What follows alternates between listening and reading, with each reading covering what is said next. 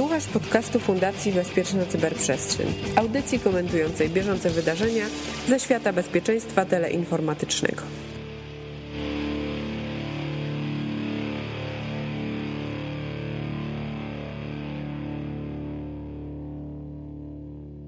52 odcinek podcastu Cyber Cyber Nietypowy. Nie rozmawiamy o włamaniach, atakach czy konkursach, lecz o konferencji. Co więcej, konferencji, w której organizacje nie jesteśmy zamieszani.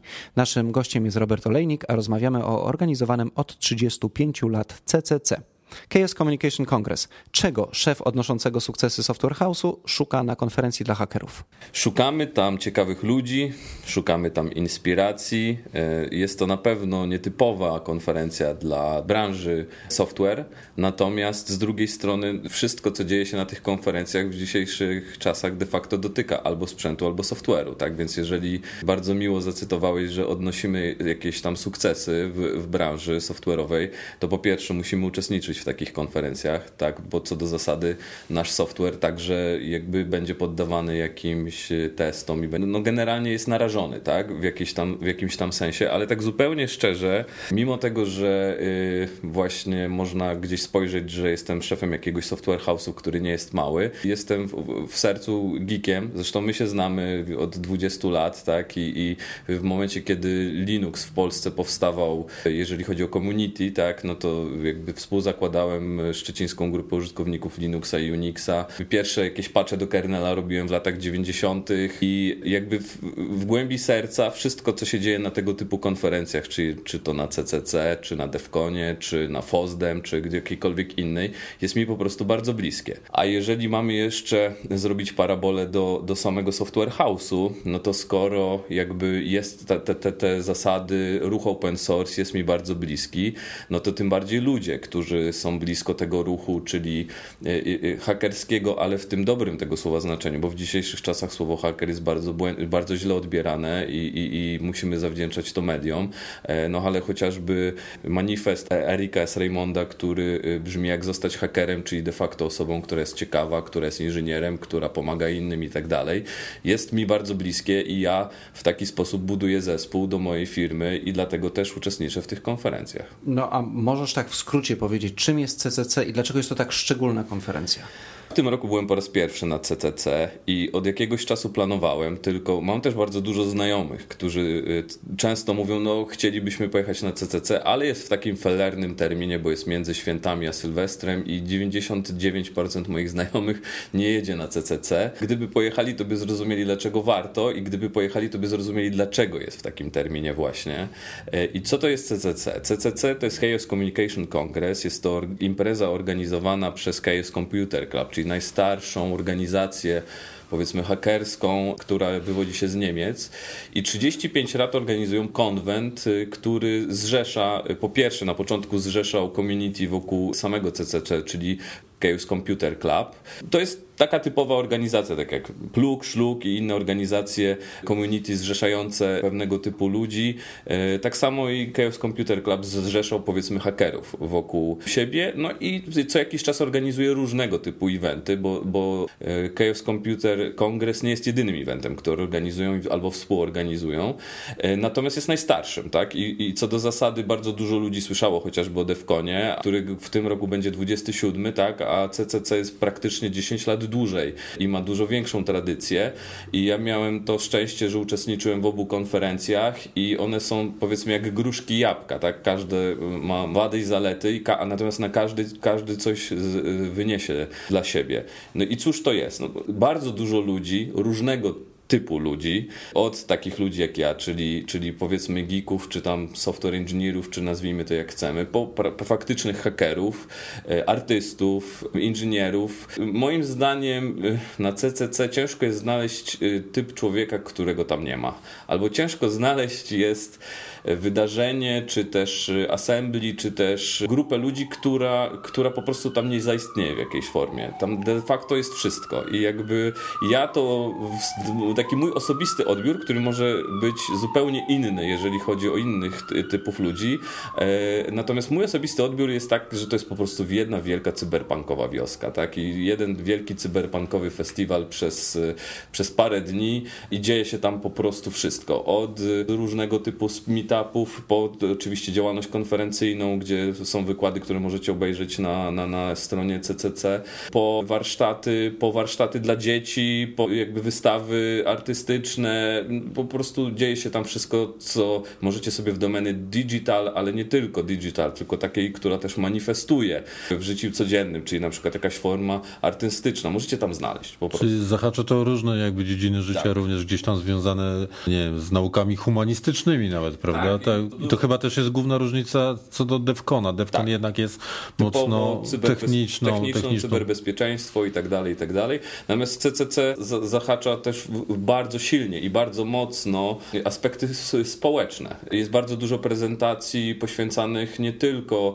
aspektom technicznym, ale także aspektom, jak wpływają technologie na społeczeństwo. W tym roku były prezentacje chociażby analizy algorytmu e, rankowania społeczności przez rząd chiński. Tak? Były prezentacje typu case study Telegrama versus rząd Rosji, tak? bo, bo generalnie ktoś, kto śledzi początki Telegrama, czy też jego założyciela, który założył tego klona facebookowego, jakby wie, że tam był bardzo duży konflikt. I więc y, takich prezentacji także jest bardzo dużo. Ale jest też y, astronomia neutrinowa, jest artystyczne projektowanie płytek PCB, tak. włamywanie się do faksów, cenzurowanie internetu. Tak, także de facto jest, jest wszystko. wszystko. Jakby moim zdaniem jest wszystko. Także każda osoba, która jakby interesuje się pewnym aspektem dziedziny cyfrowej może coś znaleźć dla siebie. A e, dla mnie chyba najważniejszą rzeczą, e, jakby osobiście, oprócz tego, że jest ten aspekt merytoryczny w różnych obszarach, jest to wydanie, e, czyli organizacja tego. Forma. Forma. Ja byłem na bardzo dużej ilości konferencji w swoim życiu. Byłem e, na konferencjach komercyjnych O'Reilly'ego, byłem na konferencjach Google'a, który, gdzie rozdawali telefony, byłem na konferencjach Intela, gdzie e, sławne amerykańskie zespoły grały po prostu dla inżynierów e, wieczorem w Stanach. Byłem no, no, praktycznie w Europie, w Stanach na bardzo dużej ilości konferencji. Po Defconie myślałem, że już widziałem wszystko. Natomiast pojechałem na CCC i pierwszy, po pierwszym dniu musiałem wrócić do hotelu i zacząć procesować, co tam się wydarzyło i jak mało rzeczy w życiu widziałem. No ale co ciekawe, bo tego nie powiedzieliśmy, mówiliśmy Niemcy, ale to jest blisko, bo to jest w tak, Berlinie, tak, prawda? Tak, tak. To, to, nie, nie, to jest w, Lip, w Lipsku. A, to jest w Lipsku, ale chyba były Było edycje wcześniejsze w Berlinie. Generalnie zaczęło się chyba, jak dobrze pamiętam, w Hamburgu, później przyniosło się mhm. do Berlina, potem do Hamburga, a teraz po, właśnie dzięki sukcesowi, bo w tym roku było już chyba 15 tysięcy uczestników. 15 tysięcy ludzi zorganizować mhm. sprawnie, to wymaga na jest ta niemiecka precyzja i niemiecki porządek i naprawdę zrobili to po pierwsze z takim rozmachem, ale z tak dobrą organizacją, że jakby jeżeli kogoś nie interesuje ta konferencja, to mógłby pojechać tylko po to, żeby nauczyć się jak robić konferencję.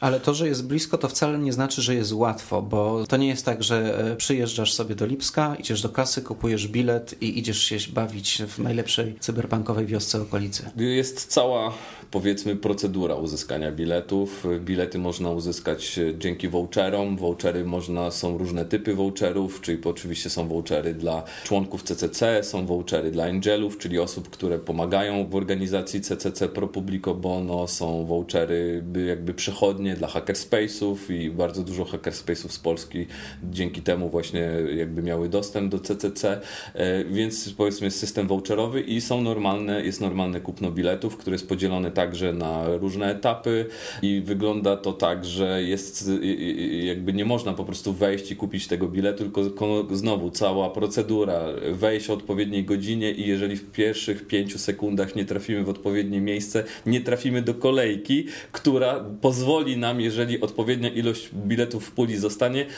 kupić może w konsekwencji ten bilet. To już nie jest proste. Czyli sporo osób nie ma rodzin. no tak, biorąc pod uwagę fakt, że tak jak mówię, bo większość moich znajomych mówi, chciałbym pojechać na CCC, ale nie pasuje mi termin. A jednak jest tak duże obłożenie, tak duża chęć, a poza tym po przyjeździe widzisz te 15 tysięcy osób, tak? A jeszcze trzeba wziąć pod uwagę fakt, że to trzeba zorganizować, czyli najprawdopodobniej w święta to organizują albo przed świętami, no to jest to po prostu absurdalnie, y, y, absurdalnie y, jakby kosmicznie fajne, tak? Mhm. Mówiłeś tutaj o tym, że to jest no, takich szerokich horyzontach konferencja, najróżniejsze dziedziny nauki, życia. Natomiast jak rozmawialiśmy przed podcastem, co byś polecił, tu wskazałeś dwie prezentacje, które może nie są takie do końca super techniczne. Zaraz będziemy sobie o nich rozmawiali, pewnie parę, parę słów, ale jednak są gdzieś zahaczające o technologię. Co szczególnego w tym roku przykuło Twoją uwagę? Moją uwagę przykuło oprócz tych prezentacji, które wam polecałem, także wiele innych, jakby symulowanie wszechświatu. Może powiedzmy o tych dwóch, bo. O tak, to te dwie, które może omówimy, to, to, to była pierwsza prezentacja, dotyczyła analizy luk bezpieczeństwa w sprzętowych portfelach kryptowalutowych. Co to jest sprzętowy portfel kryptowalutowy? E, każdy, kto posiada kryptowaluty, musi mieć jakiś portfel tak. E, i ten portfel służy do tego, żeby jakby podpisywać transakcje e, na danej kryptowalucie. Sprzętowy portfel polega na tym, że, że operacja podpisu dzieje się de facto w sprzęcie, czyli dostęp do klucza prywatnego do, do podpisu tejże transakcji. Nie ma, jakby nie ma go absolutnie bezpośrednio fizycznie, bo jest zaszyty w chipie i potencjalnie nie ma do niego dostępu. Czy to jest bardziej takie coś, co wkładam jak kryptokartę na przykład do USB, czy to jest coś, co ma własny wyświetlacz? Są różne portfele, które realizują w różny sposób funkcjonalność. Tak są portfele, które realizują podpisy bezpośrednio na e, jakby właśnie wyświetlaczu, natomiast też oczywiście muszą w jakiś sposób uzyskać adres transakcji, wartość transakcji, więc koniec końców wszystkie portfele de facto łączą się do komputera w jakiś sposób, żeby jakby uzyskać dane na temat transakcji, która ma się zadziać. Część podpisuje, część wyświetla potwierdzenia na przykład właśnie na ekranie, część jakby nie robi tego na ekranie, a e, robi to na przykład na ekranie komputera, tylko komunikując się z samym portfelem, więc jest, są, są różnego typu portfele. No i ta prezentacja pokazywała różnego typu luki w różnych aspektach od właśnie ataku nie bezpośrednio na portfel, a na łańcuch dostarczenia do domu portfela, co akurat jakby nie jest taką rzeczą oczywistą i, i jakby każdy, kto się interesuje chociażby bezpieczeństwem, często właśnie myśli o błędach w software'ze, o atakach side-channelowych, który oczywiście też był pokryty e, na tej prezentacji, o błędach w, chip, w chipie, który może to implementować w sprzęcie. No a jakby tak trywialna rzecz jak dostarczenie tego portfela do domu okazuje się, że jest chyba najbardziej niebezpiecznym aspektem, jeżeli chodzi o te portfele, z czego ja osobiście na przykład nie zdawałem sobie sprawy, nie wpadłem na to, no bo w momencie, kiedy e, zamawiasz od dostawcy ten portfel i e, jakby oczekujesz, że on przyjdzie do ciebie i będzie bezpieczny, no to e, przy okazji dodam, że każdą z tych prezentacji, o których mówimy, dosłownie praktycznie każdą z, z dowolnego CCC do odpowiedniego czasu, tak oczywiście, można obejrzeć online'owo, także tą prezentację Wallet Fail można także obejrzeć tam na stronie Media CCCD i zachęcam do tego, żeby zobaczyć jakby skalę e, ciekawych rozwiązań i pomysłów, w jaki sposób researcherzy odnajdują potencjalne zagrożenia jest, jest po prostu fantastyczny, tak? I najprostszym sposobem było po prostu odklejanie naklejek, otwieranie tych portfeli, wgrywanie firmware'u i, i, i de facto wiemy też zresztą, bo, bo, bo ktoś, kto się interesuje portfelami sprzętowymi, nie od dziś wiadomo, że na przykład na Reddicie jest głośno, że coś się dzieje z moim portfelem nie tak, albo że gdzieś tam jakieś transakcje wypłynęły, no i de facto jakby ta prezentacja była potwierdzeniem, że jest to po prostu możliwe, bo są bez problemu można podmienić firmware i dostarczyć to urządzenie do domu już de facto skompromitowane, tak i tyle. To się troszkę wiąże z tym atakiem, o którym w ramach ciekawostek mówiliśmy kilka odcinków temu.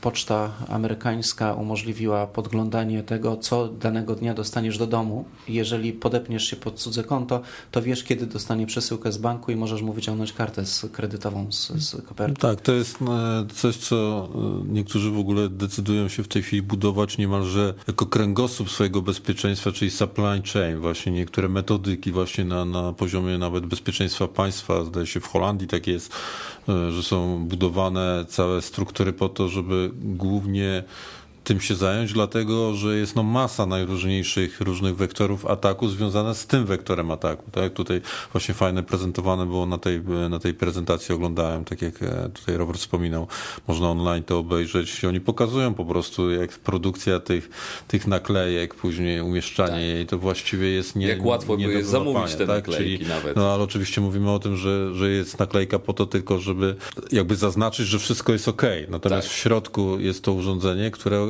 już nie jest ok. I tutaj akurat ja bym powiedział, że to jest chyba słabość samego urządzenia, no bo są znane urządzenia, które, że tak powiem, dokonują self-destrukcji w momencie, kiedy ktoś próbuje się do nich Dokładnie. dorwać. Są na przykład takie tokeny do haseł jednorazowych, które próba, to się nazywa temper proof, tak, mhm. że, że próba dojścia, znaczy rozkręcenia tego i tak dalej, kończy się, że już tam nic właściwie nie, ono już jakby przestaje istnieć, tak? Jest, jest zepsute, tak? No, zniszczone. w dalszym ciągu możesz podmienić urządzenie na identycznie No tak, możesz, możesz, może, możesz, e, w, możesz wtedy, no ja nie wiem, jakie później są te zabezpieczenia, one mają też pewne swoje numery ID i tak dalej, więc pytanie, na ile to jest powiązane, ale to jest znowu cały łańcuch jakby skonstruowania, cała struktura organizacji, jakby transakcji bitcoinowych, tak? To jest...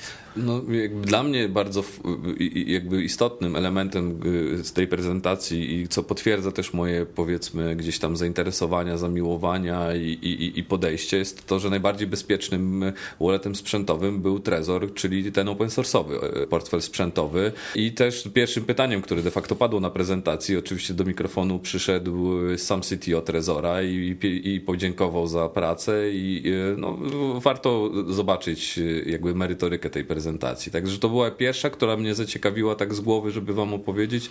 Druga, która mnie zaciekawiła, bo dotyka wszystkich y, praktycznie, bo jakby ciężko znaleźć osobę, która chociażby nie używa Facebooka, jest to w jaki sposób Facebook śledzi, czy też y, jakie działania wykorzystuje y, de facto dla osób, które nie posiadają Facebooka. I to jest tak, że bardzo mało ludzi sobie zdaje sprawę z tego, że nawet jeżeli nie używają Facebooka, nie mają konta na Facebooku, to jednak są przez Facebooka mocno profilowani i jakby ta prezentacja pokazywała, w jaki sposób Facebook to robi i jak de facto, powiedzmy, no wydaje, wydaje się, chociaż nie padły takie słowa na tej prezentacji, ale w domyśle chyba tak było, że jak łamie prawo. O tym, że Facebook e, śledzi ludzi przeglądających internet przez to, że na każdej stronie jest e, plugin Facebooka, polub tę stronę, 300 tysięcy osób już to zrobiło, to wszyscy wiemy, ale zdaje się, że na tej prezentacji wyszło coś więcej.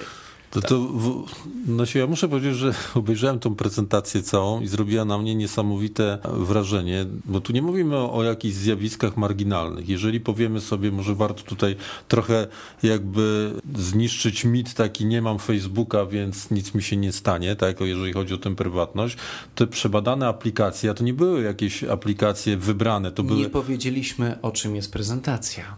Prezentacja, Robert trochę wspomniał, że, że prezentacja jest, jest o, tym, jak śledzi nas Facebook. Jak śledzi śledzi nas Facebook, nie mając, na, tak, Androidzie, nie mając na Androidzie. Tak, na Androidzie. Tak jak śledzi nas Facebook na Androidzie w momencie, kiedy my nie mamy konta na Facebooku, bo to jest jakby to najbardziej powiedz, istotne. E, de facto przez swoje SDK, które dodaje bardzo dużo popularnych aplikacji e, w celu realizacji pewnych funkcjonalności, bo bardzo dużo biznesu teraz też opiera się no, chociażby na logowaniu facebookowym, czy też właśnie jest bardzo dużo aplikacji, które zarabia na reklamach, już nie tylko Google'a reklamach, ale chociażby facebookowych reklamach, tak więc jest bardzo dużo deweloperów, którzy są de facto nieświadomi tego, że dołączając SDK facebookowe, no dzieje się mnóstwo ciekawych rzeczy, y, łącznie z tym, że ja na przykład jestem też osobą, która de facto wyłącza śledzenie reklam i jakby profilowanie i jakby generowanie tych unikalnych ID e, na urządzeniach mobilnych, które pozwalają je profilować. Jakby to, co też wspomniałeś, jak oglądając tą prezentację, szokujące jest to, że nawet wyłączenie tego e, mechanizmu powoduje, że jeszcze więcej danych Jeszcze jest więcej danych, tak. Dokładnie. Flaga się zmienia na to, nie śledzi, ale jest jeszcze więcej danych Jest jeszcze więcej danych wysyłanych. Wręcz jest I, jakiego typu dane? Warto zobaczyć tą prezentację, jakiego typu dane. Co, co więcej, e, jakby co było ciekawe, znowu e, jakby sam proces analizy nie był jakoś bardzo skomplikowany. To po prostu było proxy man in the middle, tak, które pozwalało analizować. Zresztą każdy może chyba to zrobić, bo, bo, bo, ci, którzy to zrobili, udostępniają co do zasady narzędzia. oni jeszcze udostępnili te narzędzia, bo oprócz tam proxy, które pewnie każdy bardziej sensowny inżynier sobie potrafi odpalić, to jeszcze są pewne narzędzia, które pozwalały wyekstrahować już konkretne dane, które są wysyłane do, do Facebooka. No i jest to przerażające. Jest to przerażające, to też warto zwrócić uwagę to, co zacząłem mówić, że tu nie chodzi o jakieś wybrane aplikacje. Oni wzięli na warsztat aplikacje, które miały minimum 10 milionów, milionów pobrań i do 500 milionów pobrań, czyli niezwykle popularne, zresztą tam tak. cała masa jest tak. znanych aplikacji. Ciekawa I... jest analiza też, jak deweloperzy czy też publisherzy tych aplikacji reagują na to, jak bardzo dużo po prostu jakby nie reaguje na to. o jednym pozytywnym przypadku, tak, od, razu, od razu jak wspomnieli o tym, to zakładam, że to ci, którzy... O kogo chodziło? O Skyscannera. Tak, i oni od razu zebrali brawa za to, że zareagowali tak jak należy. Nie wiedzieliśmy, sprawdzamy, poprawiamy, update, tak? Czyli tak jak to powinno być przy tym vulnerability, responsible, responsible vulnerability ta, disclosure, ta, tak? Ta, ta prezentacja pokazuje bardzo ciekawą rzecz, z której bardzo dużo ludzi nie zdaje sobie sprawy, bo bardzo jakby ja interesuję się powiedzmy cyberbezpieczeństwem hobbystycznie, jakby nie, nie, nie prowadzę ani działalności, moja firma nie zajmuje się tym, ani ja jakby fizycznie nie zajmuję się tym, natomiast bardzo mnie interesują te aspekty i nawet poświęcając dość dużo czasu y, na, na tego typu aspekty, nie zdaję sobie czasami sprawy, jak coraz bardziej szeroki wachlarz jest różnego typu podejść, ataków, jakiego typu działania firmy podejmują, które bezpośrednio nas wszystkich dotykają i nie zdajemy sobie z tego sprawy. Tak? Wydaje mi się, że, że to moje zainteresowanie też y, jakby tymi aspektami wynika też z tego, że zaczynamy żyć w takim świecie, gdzie już naprawdę jest ciężko po prostu być tak zwyczajnie, nawet nie o to chodzi, że anonimowym, ale zachować podstawową ludzką prywatność. No tak, no bo jeżeli mówimy tutaj o firmach, które są e, w szczególności monitorowane, tak mówimy o Google, tak mówimy o Facebooku, które w szczególności są monitorowane przez świat, który próbuje kontrolować to, co robią. Mówimy o regulacjach różnych i tak dalej. I dochodzi do tego, że nie mając konta na Facebooku, ponad 40% danych przesyłanych przez aplikacje, z których jest przekazywanych do Facebooka, no to to jest e, masakra, powiem tak kolokwialnie. Więc to są niesamowity impact. Tak, no i to, to były prezentacje, które mnie jakby zainteresowały w jakimś tam pierwszej myśli, żeby wam e, przedstawić, kiedy się przygotowywaliśmy do tego spotkania.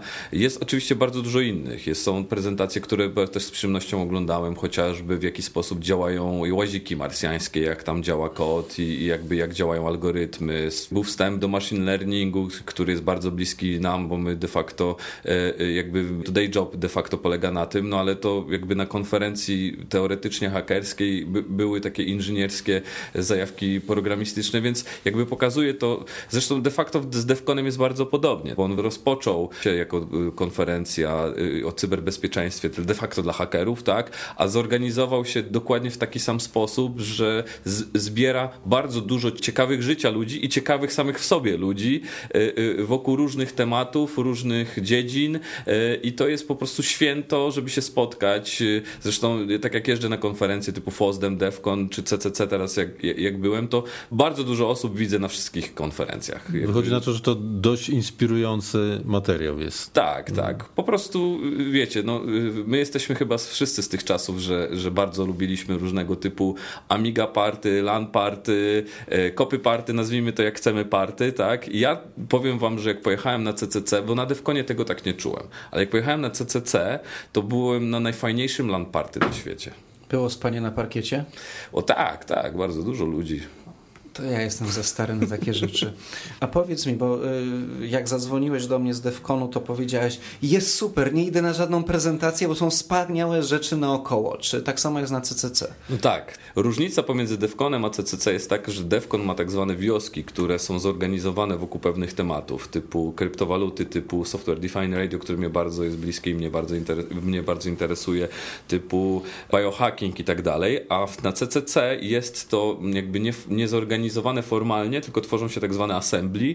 E, był oczywiście Polish Assembly, jest bardzo dużo różnych assembly, tak? Diaspora Assembly, jakiś Wikimedia Foundation i tak dalej, i tak dalej, i tak dalej. Każdy może założyć assembly i assembly polega de facto na tym, że jest potężne hale, setek stołów, bo wydaje mi się, że bardziej setek niż dziesiątek i po prostu organizują się te stoły, gdzie tam do stołu jest dołączony internet, jest dołączony prąd i każdy sobie organizuje to assembly jak chce, tak? I jakby, żeby chociażby to zobaczyć, jak to jest zorganizowane, jak, jak jest festiwal świateł, geekowych gadżetów, no bo powiedzmy sobie szczerze, jakby dużo ludzi jest nawet przyzwyczajonych do tego, że może nawet wejść na jakąś konferencję, zobaczyć ciekawy sprzęt, albo nawet retro sprzęt e, typu, nie wiem, Amiga, Commodore, ale żeby zobaczyć, że tutaj jest assembly jakieś tam e, Commodore i de facto nie grają w retro gry, a mają własny zbudowany sprzęt i właśnie siedzą na tym Commodorcu na IRCu po e, Ethernecie, albo assembly, gdzie po prostu stoi trzy maszyny PDP-8 w pełni działające ze szpulowym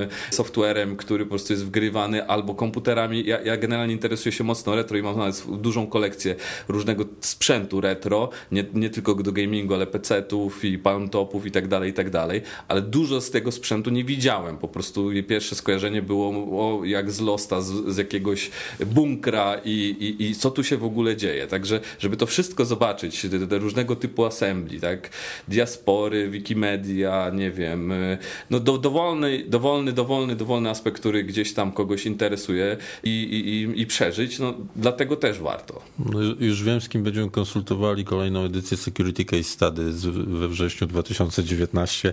My też co roku staramy się wprowadzać jakieś e, ciekawostki. To, co tu opowiadasz, super, to są, to są pomysły, zawsze przywozimy coś e, z zewnątrz, więc e, z przyjemnością, z przyjemnością. A dodatkowo skala organizacji tego, tak, że jest własna sieć komórkowa dla, dla, yy, dla uczestników, tak, jest własna sieć dektowa. Ilu czyli... odważnych się połączyło z tą siecią? Ja tam się łączyłem, bo co do zasady jakby, wiesz, no, po pierwsze no, to nie jest taka pełnowymiarowa sieć komórkowa, bo tak. jakby częstotliwości są bardziej dla starych telefonów i nowoczesnymi smartfonami bardziej do, do niej się nie podłączysz. E, jakby, ale to jest mało istotne. Istotne jest to, że powiedzmy jest własna sieć komórkowa, tak? Była w tym 35C i była własna sieć dektowa, czyli tych bezprzewodowych telefonów. Jest to zorganizowane na tyle automatycznie, na tyle sprawnie, że po prostu bierzesz, kupujesz kartę SIM za 3 euro i masz wyjście na cały świat, co jest wbrew pozorom e, kolosalnym ułatwieniem dla tych ludzi, którzy przyjeżdżają z całego świata. No tak, bo pierwszą rzeczą, którą się przylatuje do Stanów, każdy, kto był w Stanach wie, że potem szuka y, y, y, bardzo szybko telefonu, znaczy kiosku czy czegokolwiek, żeby kupić kartę SIM z jakimś data planem, bo fizycznie ja w tym roku jak poleciałem roaming straciłem dokładnie w półtorej minuty i później rachunki w setki złotych mi przyszły, bo zapomniałem wyłączyć i zrobić stop, tak? No to odwrotnie rzecz biorąc, jeżeli przylatują, jest bardzo dużo ludzi z różnych kontynentów, z praktycznie z każdego kontynentu, przylatuje i ma już tą kartę SIM, bo to de facto infrastruktura od tylu lat jest zbudowana i na te i inne eventy po prostu uruchamia swój telefon dektowy, czy też y, y, swojego SIMa i ma wyjście za darmo na cały świat po prostu do rozmów i internet y, praktycznie bliski terabajtowego internetu. Jakby każda konferencja tej skoli, czy to jest DEFCON, czy to jest jakieś intelowe, czy FOSDEMowa, czy jakakolwiek inna, gdzie jest bardzo dużo uczestników, zawsze jesteście przyzwyczajeni, że na tego typu konferencjach jednym z ostatnich prezentacji jest jak wyglądała organizacja sieci na tej konferencji, tak? Jakie były challenge, jakie były piki tak. ruchu, jakie były ewentualne problemy z tą siecią, ataki i tak dalej, i tak dalej, tak? No to na CCC było około 15 tysięcy uczestników, którzy wyjątkowo mocno wysycają tą sieć, bo przyjeżdżają ludzie na assembly, mają własne NASy, które podłączają światłowodowo i po prostu ściągają internet, tak? No bo mają takie szerokie łącze i pasmo w domu, pewnie go nie będzie. No i pik y, ruchu był 17% tego łącza. No to niezłe gigantyczna konferencja, gigantyczne przedsięwzięcie. Jak się do tego przygotować? Bo tego chyba nie da się ogarnąć, jak się po prostu wpadnie i, i nie wie, co się chce zrobić. Warto jest czytać przed każdego typu konferencją i, i przygotować się. Standardem, jeżeli chodzi o konferencje tego typu, czyli powiedzmy hakerskie, cybersecurity, jest po pierwsze nie brać swojego jak, jakiegoś tam typowego sprzętu, który się wykorzystuje do codziennej pracy czy użytku osobistego, tylko tak zwane burner, laptop, burner, phone i tak tak dalej, i tak dalej, więc to na pewno warto zrobić. Ja powiem wam tak, gdybym miał teraz to opowiedzieć, jak ja się przygotowuję do tych konferencji, to by zajęłoby powiedzmy osobną część podcasta.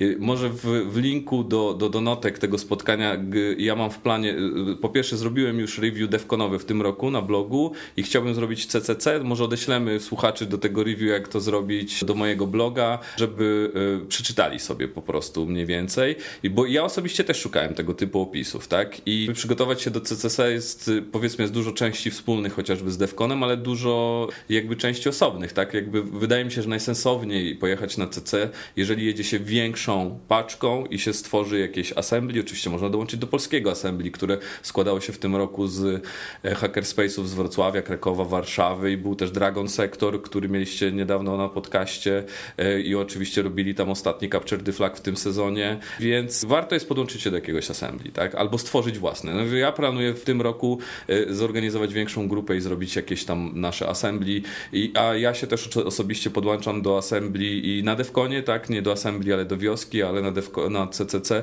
do SDR-owego, bo mnie to bardzo interesuje, tak? Jakby Software Defined Radio i ja jeżdżę też jakby na te eventy, dlatego że no, uczestniczę w Capture the Flag wirelessowym. I o tym sobie porozmawiamy jeszcze kiedy indziej, bo jak rozmawialiśmy wczoraj z Robertem, to wyszło nam, że fajne rzeczy można zrobić. I to chyba tyle.